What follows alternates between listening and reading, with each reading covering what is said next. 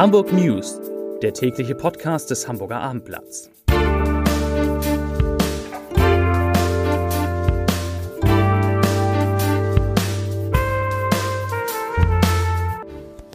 Herzlich willkommen. Mein Name ist Lars Heider und ja, gestern war es der Fischmarkt, heute ist es der Michel. Das Hamburger Wahrzeichen braucht angesichts der Corona-Krise dringend finanzielle Hilfen. Das ist eines der Hauptthemen in diesem Podcast. Weitere Themen sind die Bilanz ein Monat nach Öffnung der Hamburger Restaurants, die Pläne von Hamburgs neuem Verkehrssenator Agnes Tjax, das neue Konzept in Vielmanns größter Filiale unmittelbar in Nähe des Rathauses und ganz am Ende habe ich noch einen Tipp für alle, die Mitglied in einem Hamburger Fitnessstudio sind und ich glaube, das sind ein paar hunderttausend.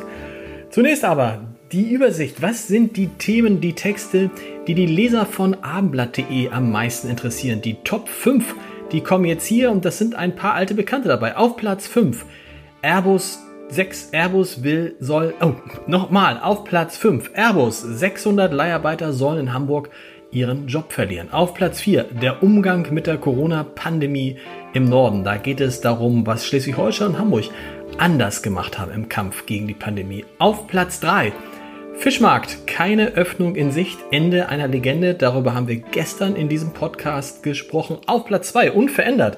Wetter in Hamburg, tropische Aussichten, Sturzfluten drohen. Da geht es darum, dass es morgen in Hamburg bis zu 25, 26 Grad warm werden soll. Aber morgen und auch in den nächsten Tagen drohen dafür auch das eine oder andere Gewitter. Und auf Platz 1 der meistgelesenen Texte ist die Sorge um die Schullandheime, Schullandheime und Jugendherbergen droht angesichts der Corona-Krise das aus. Das waren die Top 5 der meistgelesenen Themen heute auf abendblatt.de.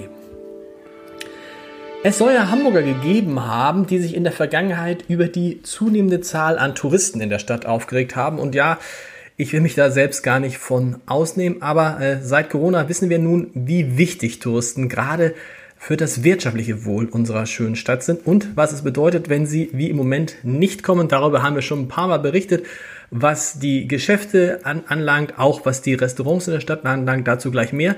Aber es leiden nicht nur Restaurants und Geschäfte, es leiden auch die Hamburger Wahrzeichen. Gestern haben wir über den Fischmarkt gesprochen, heute soll es um den Michel gehen. Die Zahlen. Der Michel registriert in normalen Zeiten dreieinhalbtausend Besucher pro Tag. Aktuell sind es, festhalten, 10.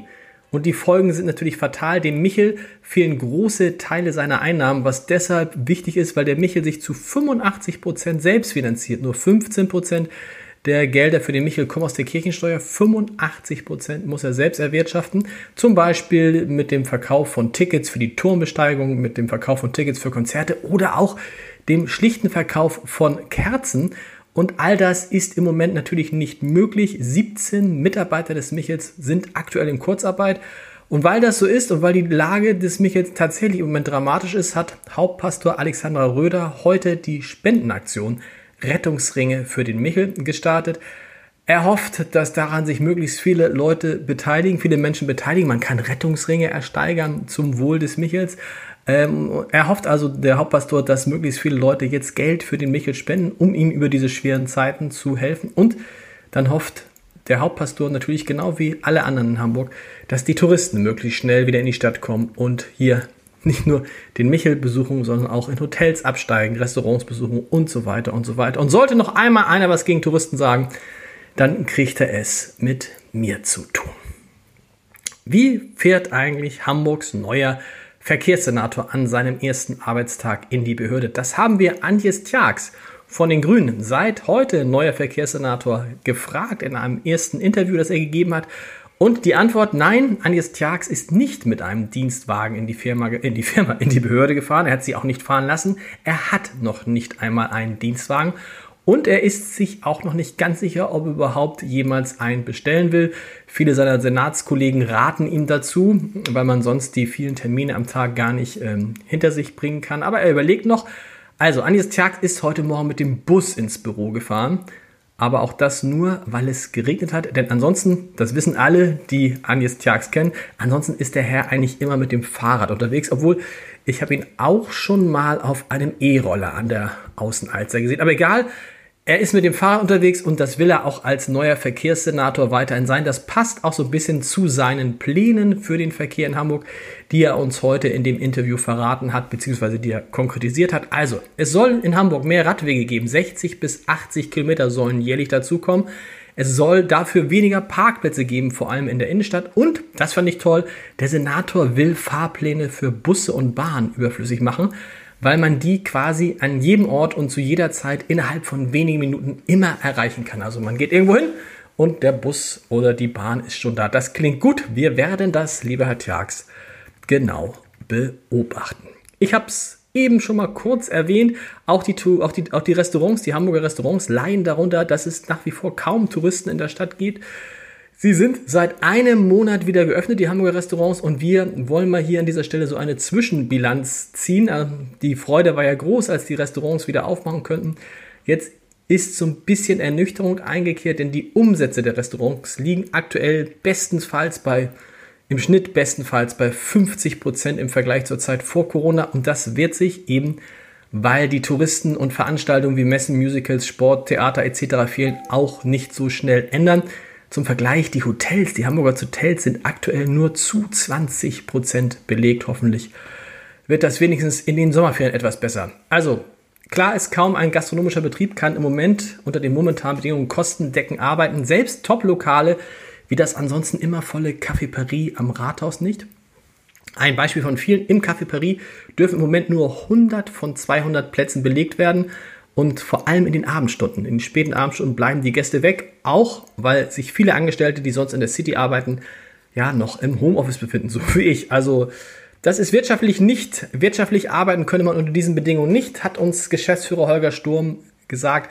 Und Zitat, was uns helfen würde, wäre eine Lockerung der Abstandsregeln. Übrigens, ich habe ja eben gesagt, bestenfalls liegen die Umsätze bei 50 Prozent. Das stimmt nicht ganz. Es gibt einen, der so ein bisschen darüber liegt. Die Blockhäuser, die Blockhauskette, die kommen immerhin schon auf wieder auf 60 Prozent des Vorjahresumsatzes und die Burgerkette von Blockhaus, Jim Block, liegt sogar schon bei 70 Prozent. Also hoffen wir, dass das in einem Monat, wenn wir nochmal drauf gucken, besser wird. Noch eine Nachricht aus der Gastronomie. Die neuen Besitzer der schwer angeschlagenen Restaurantkette Vapiano planen, spätestens im Sommer etwa 30 Standorte wieder zu eröffnen. Vapiano soll dann kleiner und schlagkräftiger werden, das kann man so sagen. Die Restaurantkette war ja 2002 in Hamburg gegründet worden und hatte zunächst von Hamburg aus auch sehr stark international expandiert und im vergangenen Jahr war das Unternehmen dann in die Verlustzone gerutscht und hatte als eines der ersten zu Beginn der Corona-Krise äh, einen Insolvenzantrag gestellt. Aktuell sind die Restaurants, darunter nach wie vor vier Standorte in Hamburg, geschlossen und wir sind ganz gespannt, ob auch die Hamburger Standorte demnächst wieder eröffnet werden. Wieder eröffnet wurde heute die modernste Niederlassung und die größte Niederlassung von Vielmann in Deutschland. Die steht äh, gegenüber des, am, am Rathausmarkt, gegenüber des Rathauses. Dort hat Vielmann sein Geschäft nach 21 Monaten Umbauarbeiten heute wieder eröffnet.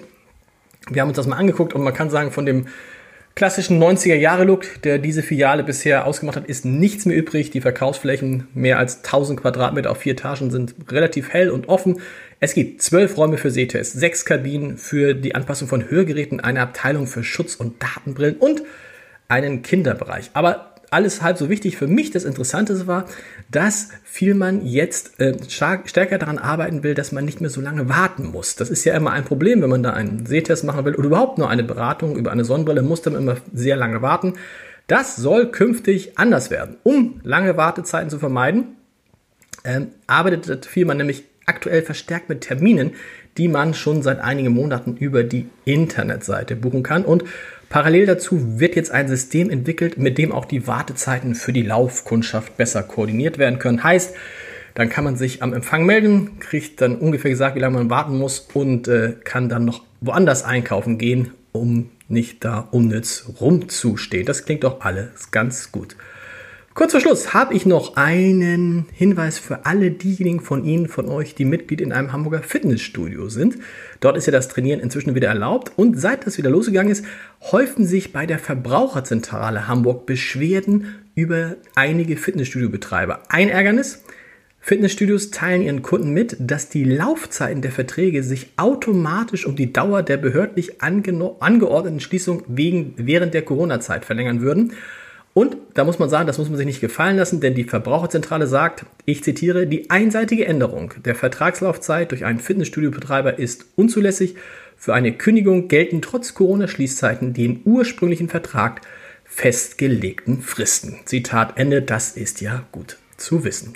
Zum Schluss wie immer der Leserbrief des Tages. Es geht um ein Thema von gestern. Sebastian Jakob Bauer schreibt uns über, schreibt mir über die, die Sorgen um den Hamburger Fischmarkt, der ja auch noch nicht wieder öffnen darf. Er schreibt, wie kann man von den Marktbeschickern und den vielen anderen Selbstständigen, deren Existenzen bedroht oder bereits zerstört sind, noch Verständnis für die Schutzmaßnahmen erwarten, wenn gleichzeitig in deutschen Großstädten Demonstrationen mit vielen 10.000 Menschen stattfinden, größtenteils ohne Sicherheitsabstand und ohne Maskenschutz und eine Kritik für dieses Fehlverhalten seitens der Politik und der meisten Medien ausbleibt. Wir haben das kritisiert, jawohl. Weiter im Text, hier stimmt die Verhältnismäßigkeit nicht mehr. Ich würde mir für den Hamburger Fischmarkt eine für alle Seiten befriedigende Lösung wünschen, sei es durch eine Teilnehmer- und Besucherbeschränkung oder durch einen freundlichen Appell an die zur Risikogruppe gehörenden Bürger, der Veranstaltung fernzubleiben. Sie bleiben, ihr bleibt hoffentlich dem Podcast morgen nicht fern. Wir hören uns morgen wieder am Freitag. Bis dann. Tschüss.